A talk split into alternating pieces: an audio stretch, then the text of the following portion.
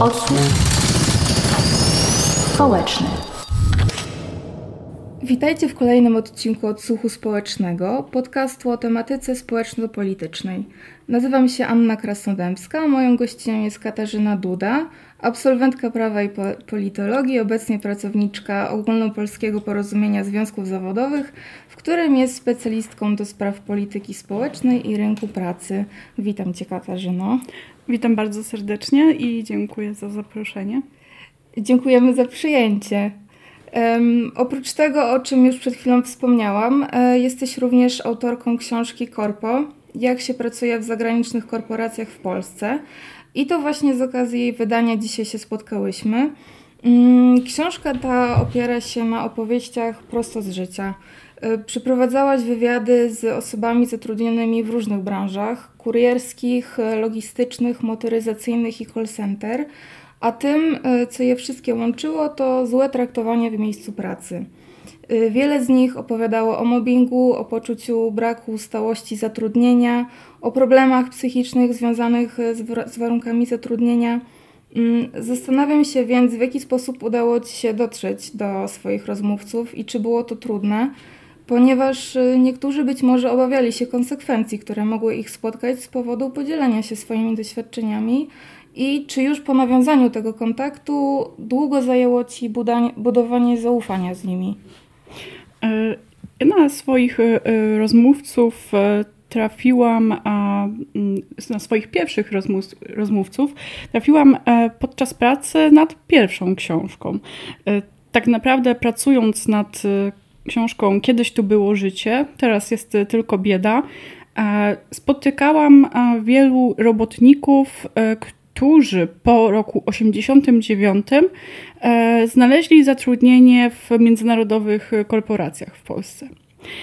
I, I, już wówczas w, w, pracy nad, nad tą książką a, widziałam, że, że to są osoby, które mają wiele ciekawego do opowiedzenia. Te osoby potrafią, mogą porównać nam warunki e, pracy i zatrudniania w PRL-u i już w Nowej Polsce. E, I, I, to było dla mnie e, bardzo ciekawe i uznałam, że jest to temat na, na kolejną książkę, bo, bo pierwsza książka, tak tylko w jednym zdaniu powiem, że koncentrowała się na tych robotnikach, którzy po 1989 roku, po utracie pracy, zostali bądź ochroniarzami bądź osobami sprzątającymi. E, to są e, bardzo niskopłatne branże e, i, i pokazywałam, jak transformacja ustrojowa doprowadziła do tak naprawdę takiej degradacji tych, tych, tych osób. I, no i właśnie, wówczas pojawił się temat na kolejną książkę, czyli jak się pracuje w zagranicznych korporacjach w Polsce. E, natomiast e, jeśli chodzi o, o innych rozmówców, e, na przykład osoby młodsze, to ogłaszałam, ogłaszałam się na różnych forach i grupach internetowych. Informowałam, że, że szukam rozmówców do takiej książki i, no i odzew był zadowalający. I jeszcze trzeci sposób poszukiwania rozmówców to ja się kontaktowałam e, z, ze związkowcami e, działającymi w międzynarodowych korporacjach w Polsce. E, ze związkowcami z Konfederacji Pracy, a także z inicjatywy pracowniczej. Także tak naprawdę każda z tych, z tych grup jest, jest, jest specyficzna i w, w, tutaj budowanie zaufania do, wśród nich do, do siebie E, wyglądało, e, wyglądało inaczej. E, myślę, że najłatwiej mi było jednak z tą pierwszą grupą, ponieważ ja miałam z nimi kontakt bezpośredni. Spotykałam ochroniarzy, panie sprzątające, znaczy takich, prawda, różnych pracowników w ich miejscach pracy. I, I wówczas oni, prawda, albo mi polecali kogoś, albo sami, prawda, mogli e, opowiedzieć o, o swoim doświadczeniu pracy w korporacji. E, no natomiast e, do tych pozostałych rozmówców docierałam już telefonicznie, co to zawsze jest trudniejsze. Przekonanie kogoś do czegoś przez, mhm. przez telefon.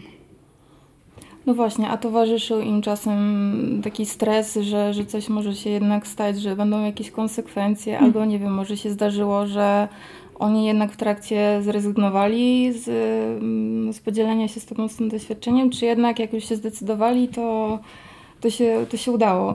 Niektórzy z moich rozmówców e, nie wyrazili zgody na to, aby podać nazwę firmy, o której ja piszę. I dlatego część, mhm. w części rozdziałów te nazwy padają, a w części nie. Także tutaj oczywiście posłuchałam tych, tych próśb i, i, i dzięki czemu jest ich, no to, jest niemożliwe, żeby ich zidentyfikować. No bo tak, bali się. Nadal, część z nich nadal tam pracuje i, i bardzo nie chcieliby ponieść konsekwencji. Mhm. No właśnie, historie opowiadane przez tych Twoich bohaterów, one są bardzo poruszające. No i domyślam się, że również bycie ich odbiorczynią mogło być dla Ciebie sporym wyzwaniem. E, jednemu ze swoich bohaterów nawet tę książkę zadedykowałaś, chociaż nie wypowiadał się we własnym imieniu. No i tutaj mam na myśli Dariusza Dziemskiego, czyli chyba tak naprawdę jedyną osobę, która wymieniła, którą wymieniłaś z imienia i nazwiska. E, czyli pracownika Amazonu, który 6 września 2021 roku zmarł podczas pracy w magazynie. No a ty przeprowadziłaś wywiad z jego żoną. E, chciałam zapytać, czy to była historia, która ciebie poruszyła najbardziej, czy być może była to jednak jakaś inna? No, nie sposób, żeby, żeby ta historia e, nie, nie poruszała tak do głębi, ponieważ tragedią było to, że, że ten człowiek zmarł w miejscu pracy. Tragedią też było to, że, że jego żona, obecnie e, wdowa, również straciła e, zdrowie w, w, w tej firmie, w Amazonie. Więc tutaj e, było poruszające na, prawda, z, wielu, z wielu powodów, że ta, te warunki pracy tak naprawdę odcisnęły piętno na, na całej rodzinie na kobiecie, na mężczyźnie a, i kobieta nie dość, że najpierw straciła zdrowie, to później męża. A, więc to, to, to było poruszające i e, historia Dariusza, bo z opowieści jego, i, jego żony i, i jego też znajomych, e, ja słuchałam bardzo wielu też e, rozmów z, z pracownikami Amazona, którzy opowiadali, że to był po prostu dobry człowiek dobry, pomocny e, człowiek. E, w książce e, pisze o tym, że on był w latach 90. na misji w byłej Jugosławii i on w jednym ze swoich listów wspomina, że był w stanie poświęcić życie za swojego kolegę, żołnierza. Po prostu Mm, chciał przyjąć jego winę na siebie i był torturowany fizycznie i psychicznie. Poświęcił się tak naprawdę. I, i nawet godził się na to, że, że, że umrze. Także to był moim zdaniem niezwykły człowiek, bardzo dobry człowiek i, i dlatego to tak, to jest tak przejmujące, że człowiek nie umiera, prawda, w takich wojen... warunkach trudnych, prawda, nie ma wojennych, natomiast no, umiera później w swoim kraju, w, w miejscu pracy. Mhm. To też jest poruszające, że właśnie jego żona tutaj w sumie na pierwszych stronach e, książki mówi o tym, że e, no ona chciałaby się podzielić z tą historią, żeby już nikt inny nie musiał się z tym mierzyć, albo żeby wiedział w jaki sposób to zrobić, prawda? Tak. Y, to nie był pierwszy przypadek y, śmierci w Amazonie. Mhm. I natomiast y, wdowa po Dariuszu chciałaby, żeby to był e, przypadek ostatni.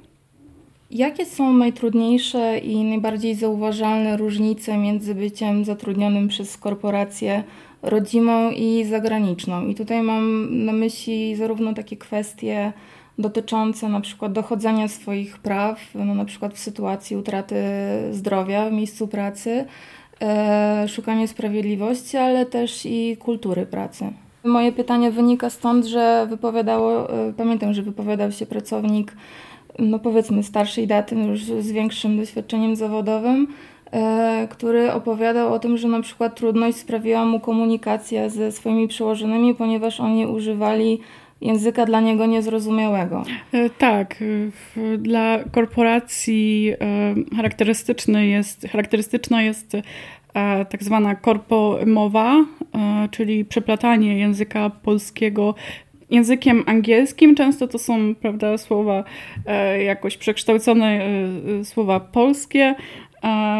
Natomiast często to są po prostu słowa angielskie i dla takich pracowników, no, którzy nie mieli tego języka w szkole, mm, bo uczyli się rosyjskiego, to jest trudne.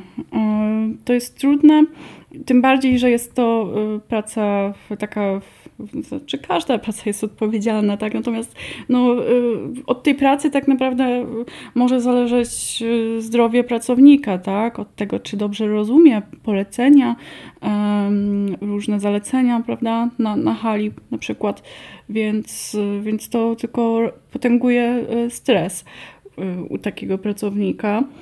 Mm, więc to jest coś no, w polskich firmach nieobecne, tak? No, więc to spotykamy w, w dużych międzynarodowych y, y, korporacjach. Nazwy stanowisk, nazwy e, procesów, nazwy, e, nazwy różnych rzeczy, prawda? Są, są w języku y, obcym, mimo że no, człowiek przyjął się tak naprawdę do, do pracy fizycznej e, i, i, i ten język nie był wymagany, no, natomiast on jest wszechobecny. A jeżeli chodzi też na przykład o formę zatrudnienia, bo często pracownicy tych korporacji zagranicznych nie są bezpośrednio zatrudniani przez nich, ale przez agencję zatrudnienia tymczasowego, no i też przez to często ciężko jest im dochodzić swoich praw, ale też y, są na przykład nierówno traktowani z, z tymi innymi osobami. I co oni mogą zrobić? Czy oni mogą w jakiś sposób zmienić y, swoją sytuację i, i czy jest to trudne? E, korporacje e, korzystają e, z pracowników zatrudnianych przez Agencję Pracy Tymczasowej i to jest dla nich bardzo wygodne, bo z usług takiego pracownika mogą mm, zrezygnować w każdej chwili.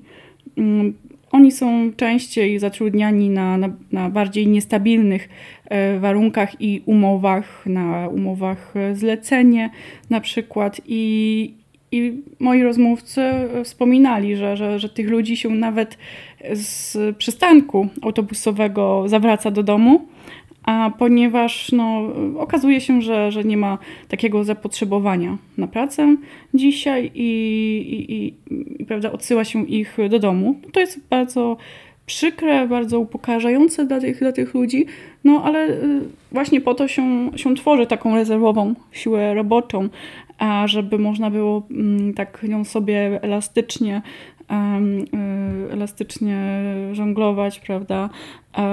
I to stosują mm, w mojej książce. Opisałam, że, że, że takimi agencjami i, i, takimi pracownikami się posługują zarówno fabryki motoryzacyjne, jak i korporacje odzieżowe, więc to jest bardzo powszechna praktyka, e, ale też piszę o tym, że korporacja kurierska zatrudnia, nie zatrudnia właśnie, współpracuje z e, kurierami pracującymi e, na samozatrudnieniu. Czyli to nie jest e, taki normalny, standardowy stosunek pracodawca-pracownik, a raczej biznes z biznesem ze sobą niby współpracują. I, wówczas taki kurier mm, jest odpowiedzialny za to, żeby żeby mieć samochód, żeby tankować, żeby sobie e, zorganizować zastępstwo, gdy choruje, czyli e, w taki sposób korporacja przerzuca ten ciężar odpowiedzialności za organizację pracy, różne administracyjne obowiązki no na samych pracowników, na samo e, zatrudnieniu. I co oni mogą zrobić? Sytuacja tych pracowników jest tak naj, naprawdę najtrudniejsza, bo, bo to jest właśnie, to są najbardziej nie, niestabilne y, umowy, y, a w przypadku tych kurierów nawet za nieobecność w pracy grozi kara. Czyli tak naprawdę jak oni mają prawda, myśleć o, o jakimś buncie, e, gdy grozi im kara finansowa, gdy prawda, paręset złotych mogą zapłacić za nieobecność e, w pracy.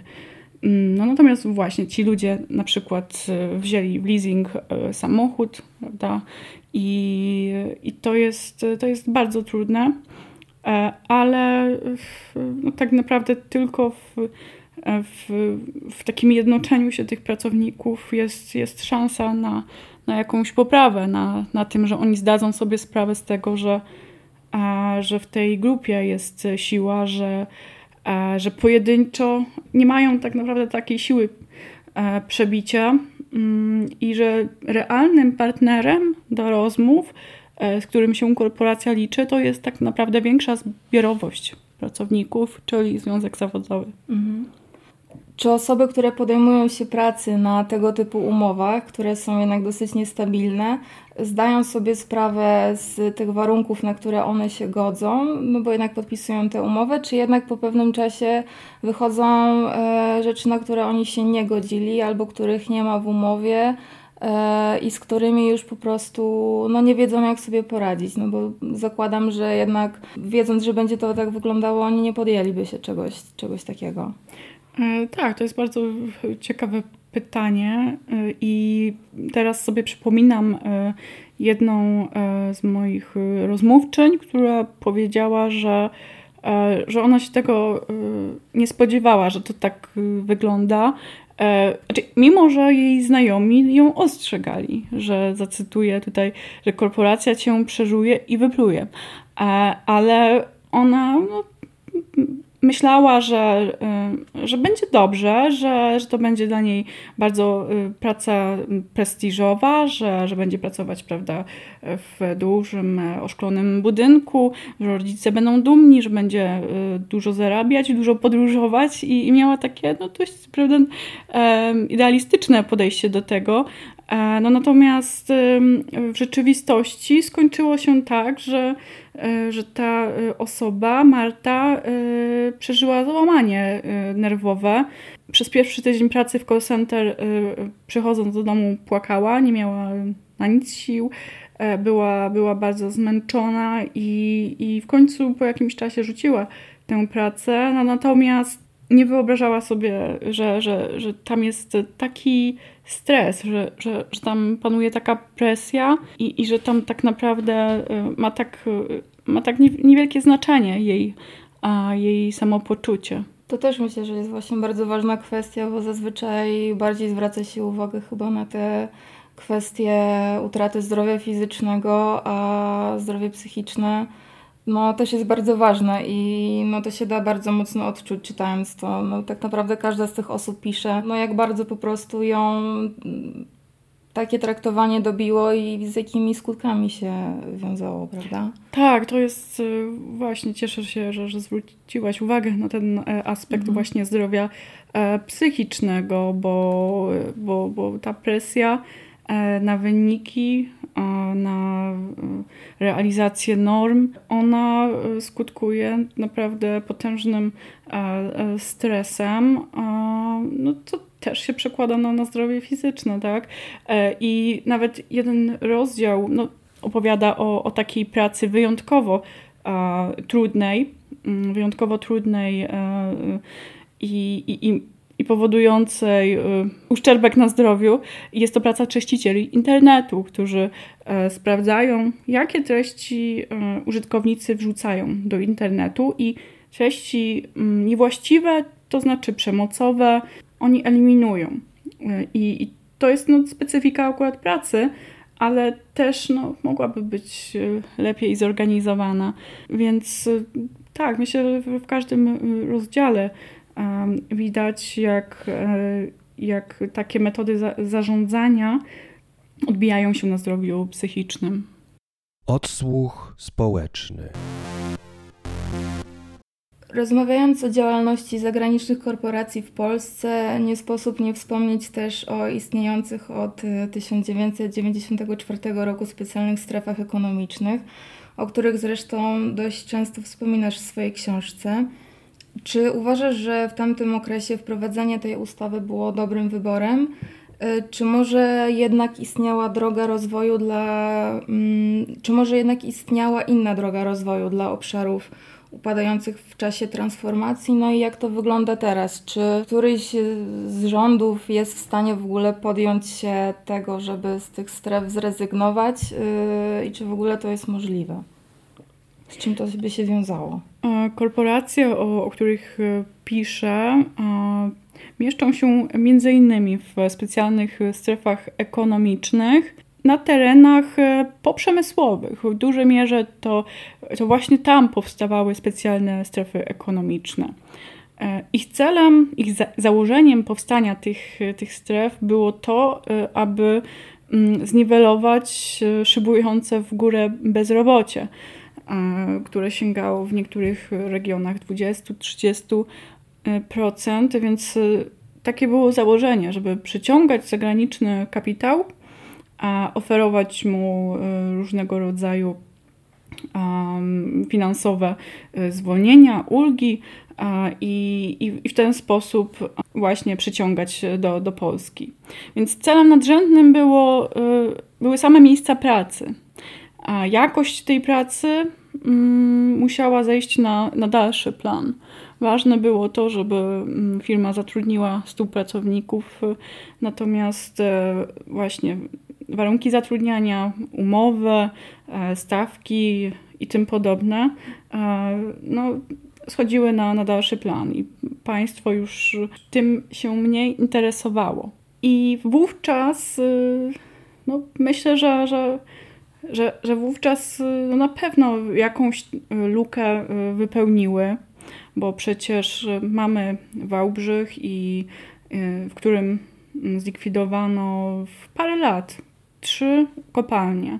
E, zlikwidowano potężne zakłady pracy, e, które dawały mm, pracę tak naprawdę 20 tysiącom e, pracowników, ale to mówię o takich zatrudnianych bezpośrednio nie wspominając o wszystkich tych, którzy y, pracowali w branżach, zakładach współpracujących. I, I tam taka strefa y, ekonomiczna powstała, no, więc część osób na pewno znalazła tam y, zatrudnienie. E, no natomiast pytanie, czy, czy gdyby, co by się wydarzyło, gdyby, gdyby nie te strefy, czy, czy teraz jesteśmy na nie również skazani? Trudno powiedzieć, czy po likwidacji stref korporacje by się z Polski wyprowadziły, bo za tym, że one są w Polsce, przemawia tak naprawdę bardzo wiele czynników i, i te ulgi, zwolnienia podatkowe nie są jedynym, a może i nawet nie kluczowym.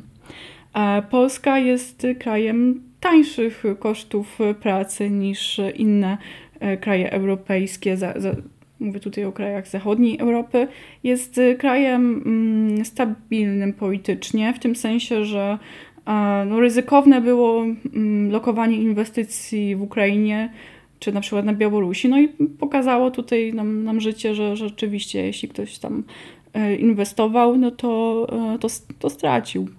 A więc Polska jest, jest bezpieczniejsza.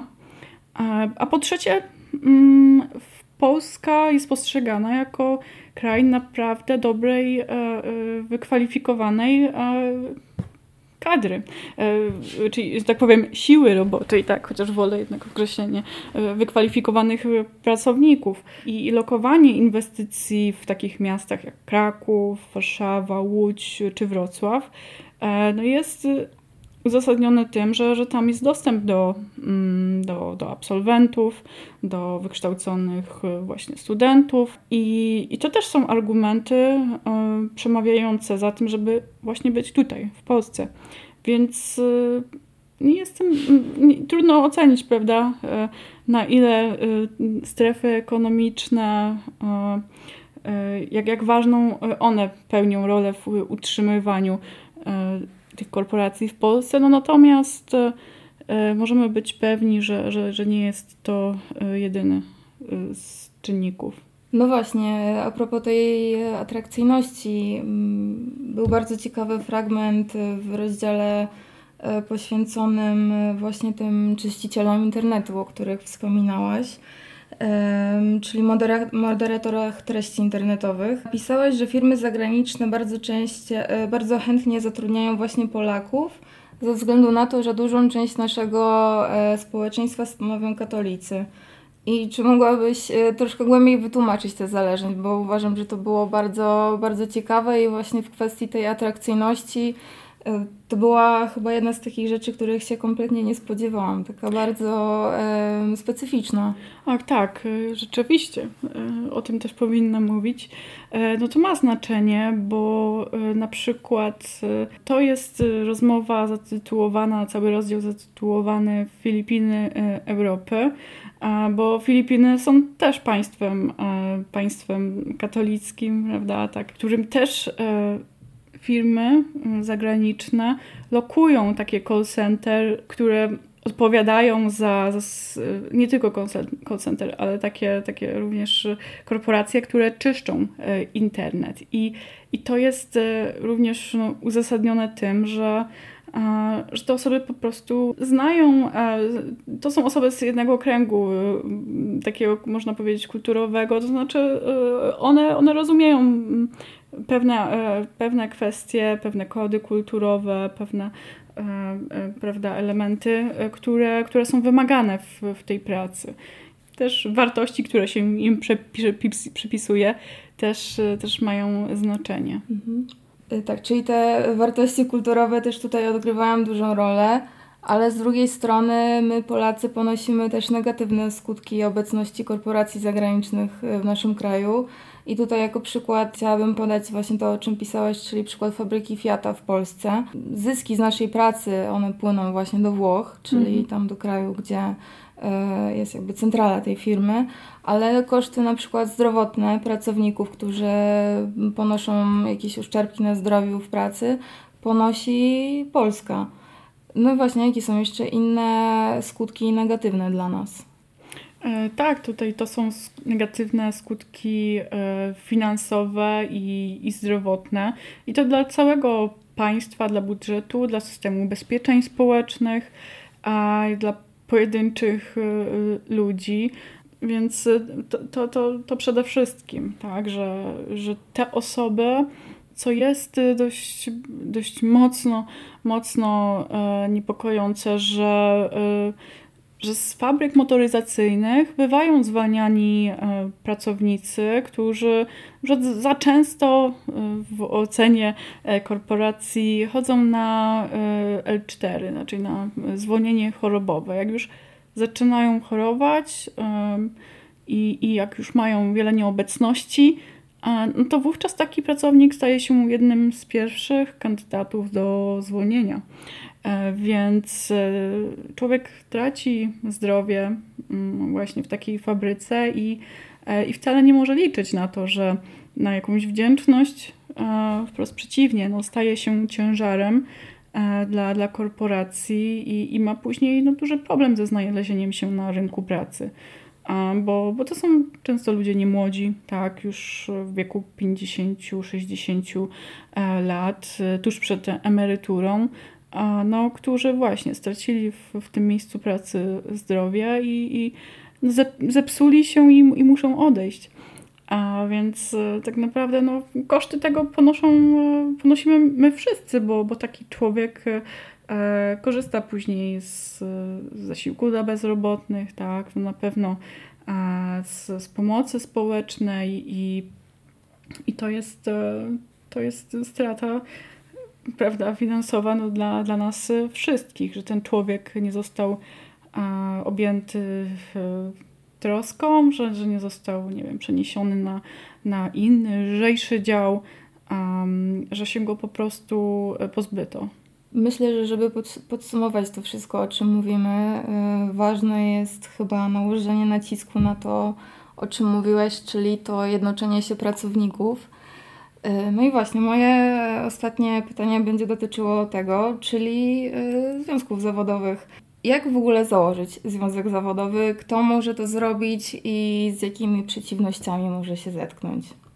E, aby założyć związek zawodowy, należy zebrać grupę co najmniej 10, 10 e, osób, i wówczas, e, wówczas taka, taka grupa no, dopiero może prawda, myśleć o tym, żeby, żeby działać w związku zawodowym. Najlepiej tego bardzo nie rozgłaszać. Na samym początku warto dotrzeć do takich osób, którym ufamy, które znamy, którym również nie podoba się e, traktowanie w, w firmie i, i, w takiej e, zaufanej grupie e, porozmawiać o tym, żeby, żeby taki związek zawodowy założyć. No i później, prawda, już po, po spełnieniu różnych formalności, informacja o, o założeniu związku trafia do, do, do firmy.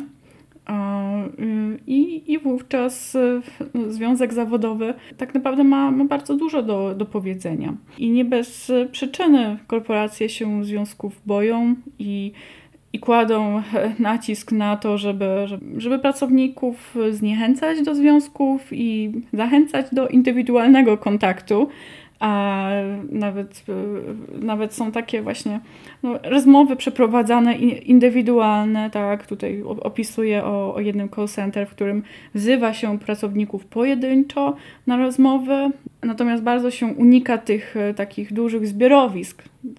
Nie, nie, nie, groma, nie organizuje się zebrania, tylko się wzywa, prawda, każdego pojedynczo, bo takiego człowieka no, łatwiej jest y, złamać, przekonać do czegoś y, i, on ma wtedy no, mniejszą siłę przebicia.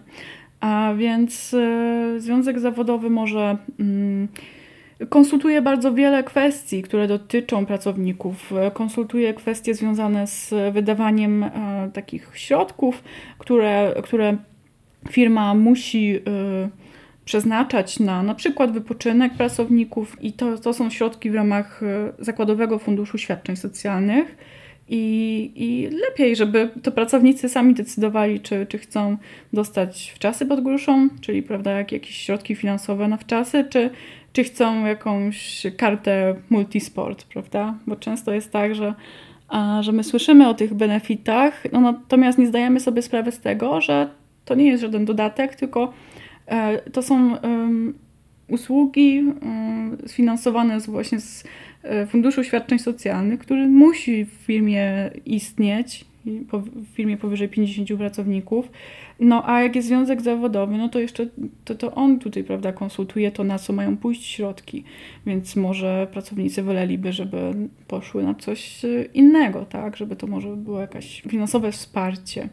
A więc e, na pewno to, na pewno kwestia e, e, tego, że, że, że taki związek może zabezpieczyć pracowników na wypadek zwolnień, zwolnień grupowych, może wynegocjować naprawdę bardzo fajne, duże odprawy dla, dla pracowników, które ich zabezpieczą na, na bardzo wiele miesięcy.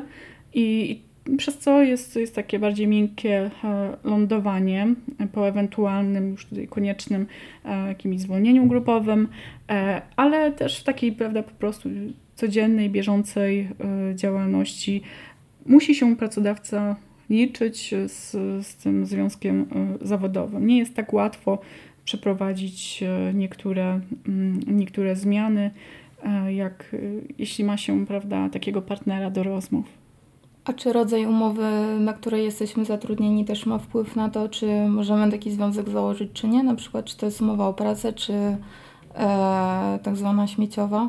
Y, teraz w związkach zawodowych mogą być również osoby na umowach cywilnoprawnych. To się zmieniło e, jakiś czas temu, parę lat temu e, i, i to było dużym sukcesem związków zawodowych, które które właśnie w trosce o, o skalę uzwiązkowienia w, w Polsce domagały się tego, aby, aby również takie osoby mogły należeć i, i to się udało, więc, więc tak, można. No właśnie pytam z tego względu, że na tych umowach cywilnoprawnych bardzo często pracują studenci, którzy ze swoich praw bardzo często nie zdają sobie sprawy i nie wiedzą, że jeżeli są źle traktowani, to mogą coś zmienić. No a jeżeli mowa właśnie o tych zmianach, to chciałabym jeszcze dopytać o to, czy obecne prawodawstwo w ogóle sprzyja uzwiązkowieniu i czy są jeszcze ewentualnie jakieś zmiany, które mogłyby zostać wprowadzone, żeby było lepiej. E, jeszcze nawiążę do, do tych pracujących studentów, bo to jest też ważny element y, książki, że, że korporacje e, korzystają z, z ich pracy, ponieważ e, no w ich przypadku nie ma obowiązku odprowadzania ubezpieczeń społecznych do, do 26 roku życia. Czyli to, to, to, to są prawda, osoby, które pracują, no natomiast no, nie gromadzą kapitału na emeryturę, bo, bo prawo na to pozwala, więc tutaj jest prawda, kolejny przykład tego, jak, jak korporacje korzystają z młodych, e, wykształconych e, osób, no, w właściwie wynagrodzenie tylko prawda, bez, bez tych ube, ubezpieczeń. Czy prawodawstwo mm, nasze sprzyja? To jest temat rzeka. Na pewno, na pewno są, są takie rozwiązania, które w które od lat rekomenduje na przykład Państwowa Inspekcja Pracy e, czy same związki zawodowe, e, ostatnio również e, Lewica, a tutaj zwłaszcza Partia Razem, które mm, istotnie wpłynęłyby na, mm, na, na poczucie bezpieczeństwa osób w związkach zawodowych. I, I, mowa tutaj na przykład o, o ustawie chroniącej związkowców przed zwolnieniami mowa o chronionych związkowcach. E, I właśnie jest taka propozycja, jest taki projekt ustawy, e, który zakłada, że nie można zwolnić chronionego związkowca. To znaczy, to nie, nie, nie powinno być tak, że, że on jest zwalniany i przez dwa lata, czy tam jeszcze nawet więcej, musi dochodzić mm, sprawiedliwości w, w sądzie. E, czyli e, tak naprawdę są propozycje, żeby mm, to, mm, to pracodawca prawda, udowodnił, że, że miał podstawę do, do, do zwolnienia, ale że przez ten czas, gdy to będzie prawda, udowadniane, żeby ten człowiek nadal pracował e, w korporacji. No bo obecnie można, znaczy zwalniać związkowców chronionych i oni tracą pracę, dochód i procesują się latami, prawda? Więc e, tacy ludzie mogą, mogą się i mają podstawy do tego, żeby się obawiać, że za swoją działalność związkową stracą e, pracę, a dostatecznie chronieni przez nasze polskie prawo i państwo e, nie są. Na pewno można by było też wprowadzić przepis, który wzmacnia Państwową Inspekcję Pracy. Państwowa Inspekcja Pracy e, powinna mieć takie uprawnienie e, do tego, żeby przekształcać umowy cywilnoprawne w umowy o pracę. E, no oczywiście wtedy, kiedy zachodzą przesłanki stosunku pracy. Bo obecnie pracownicy na umowach cywilnoprawnych boją się, czy, czy nie chcą, nie chcą po prostu w, pchać się w taki proces sądowy i, i też latami dochodzić swojej sprawiedliwości. A, a natomiast no, tak, takie uprawnienie w rękach Państwowej Inspekcji Pracy by, by bardzo pomogło. I, I to na pewno by powodowało, że, e, że no nie tylko korporacje zagraniczne mniej chętnie by e, na takich umowach niestabilnych zatrudniały i pozwalały zatrudniać prawda, e, agencjom pracy tymczasowej. Mm, więc myślę, że, że takie rozwiązania e, dwa leżą na stole i należy bardzo nalegać i naciskać na, na, na rząd, żeby, e, żeby je wprowadził. No i warto się jednoczyć. Oczywiście no. warto, warto rozmawiać ze swoimi mm, kolegami, koleżankami z pracy, żeby sobie zdać sprawę mm, z tego, że pewne problemy są wspólne i że to często problem nie tkwi e, w nas, a w, w, tym po prostu w modelu zarządzania w, w, w, korporacji. Bo gdy zdamy sobie z tego sprawę, to, to doda nam po prostu siły, tak? A wielu moich rozmówców do pewnego momentu miało wrażenie, że to oni nie dają rady, że to, że to oni są za słabi, że to błąd y, jakiś tkwi, e, problem w nich, tak? No natomiast, y, że, że tak można traktować, y, i, i, a jak ktoś, ktoś nie daje rady, no to powinien się zwolnić, ale, ale tutaj, no, gdy pracownicy zaczynają ze sobą rozmawiać, to sobie uzmysławiają, a że niezadowolonych jest, jest więcej i że, że często nawet starając się, e, bo tutaj właśnie przypominam sobie taką rozmowę, że ktoś mówił, że ja się tak bardzo, tak bardzo starałem, i, I mimo to, i mimo to, mm, to wszystko było na nic, bo to też była taka sytuacja, że firma już sobie założyła, że, że, że zwolni określoną liczbę pracowników, więc już tylko prawda, szuka pretekstów. Więc warto rozmawiać w pracy. Jasne. Ja Ci bardzo dziękuję za, za to, że dzisiaj tutaj przyszłeś, za tą rozmowę. No i oczywiście bardzo serdecznie zachęcam do przeczytania Twojej książki. Korpo, jak się pracuje w zagranicznych korporacjach w Polsce. Ja również bardzo serdecznie y, dziękuję za zaproszenie i, i również zachęcam do, y, do lektury i do zainteresowania się, e, się związkami zawodowymi. E, gościnią odsłuchu społecznego była Katarzyna Duda. Ja nazywam się Anna Krasnodębska, a podcast wydał Mateusz Pigoń.